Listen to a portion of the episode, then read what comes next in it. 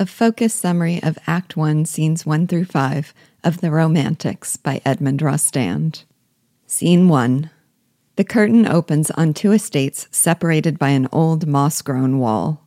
Seated on top of the wall is Percinet, reading aloud from Romeo and Juliet to Sylvette, who stands up on a bench on her side, leaning her elbows on the wall and listening in rapt attention.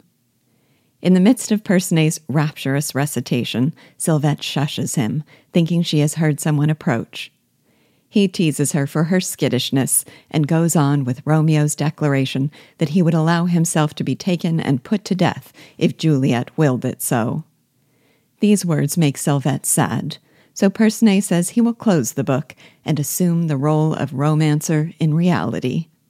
Sylvette coyly assures him that the play is not as beautiful as his voice when he reads it. When Sylvette then laments the terrible fate of the play's unhappy lovers, Percinet reads in her eyes that she is relating it to their own lot. Their fathers despise each other. Hers has made her promise that she will be foe of all Percinet's race. His has made him swear he will always hate Sylvette. And yet, Percinet says, he loves her, and he begs her for a kiss.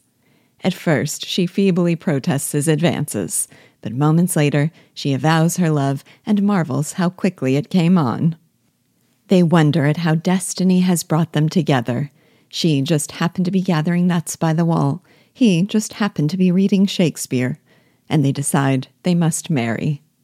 Sylvette suggests that perhaps their love will heal their father's hate, but Percinet is skeptical. So Sylvette giddily conceives of some ways by which their fathers might be reconciled.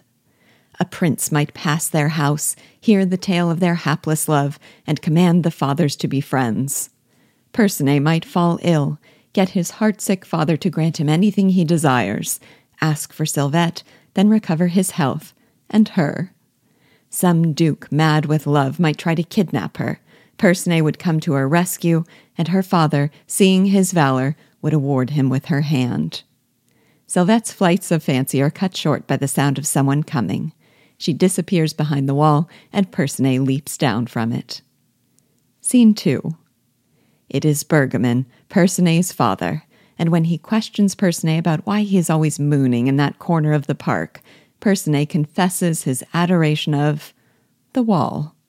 His raptures about the ivy that garlands it, the flowers that star it, the moss that clings to it like velvet, its lovely eyes empearled with drops of dew, are interrupted by Bergamin recalling him to reality.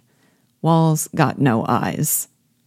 Bergamin calls Percinet an ass and blames his silly romanticism on the plays he reads in verse, while Sylvette, on her side, sighs over his great soul. Bergamin says that walls are supposed to be strong, not pretty, and his resolution that he will fortify this one with bits of broken bottles elicits a little gasp from Sylvette.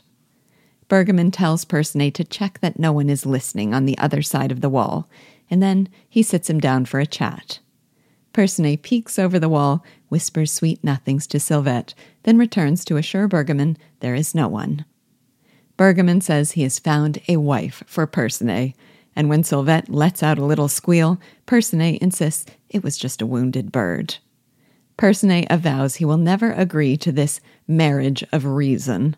His father calls him daft and jabs at him with his cane, while Percinet dances around, dodging it and poetizing about how his marriage will be madly, royally romantic. He runs off with Bergamin chasing after him. Scene 3 Angry about the arranged marriage, Sylvette is mumbling to herself about how she now shares her father's hatred for Bergamin when her father, Pasquinot, approaches. He asks her what she is doing near the wall and reminds her she has been forbidden to approach it. He resolves to fortify it with iron spikes and tells her meanwhile to get away from the wall. Sylvette goes out as he watches, satisfied.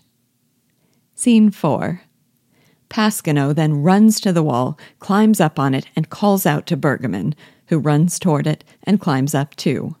And when the two mortal enemies meet, they embrace and begin asking after each other's ailments.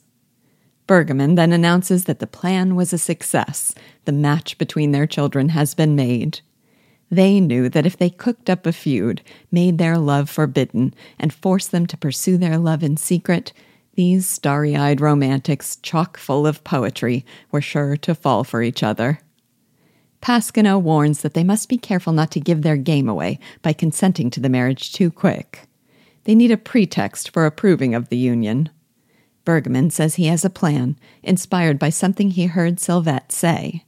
They will stage the kidnapping of Sylvette, set the scene so that Percinet can be her rescuer, then give their blessing and gratitude to him for his heroism. Pasquinot calls the plan genius. Then in comes Staffarel, whom Bergamin had solicited to play the part of kidnapper. Scene 5 Staffarel, in a grand bandit costume, makes his entrance majestically.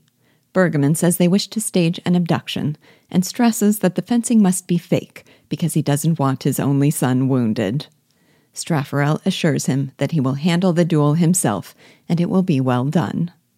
Then, in a presentation with panache, he lays out an elaborate menu of abduction styles, by day or by night, with coach, post, or top chaise, in a bag or a boat, by storm or by torchlight, masked or set to music. Dazzled, Bergamin declares that they ought to have a little of each, never mind how much it costs. Staffarel says it will be done. He reminds them to leave the gate unlocked and oil the hinges, and he will be back to give them an abduction of the highest class with extras.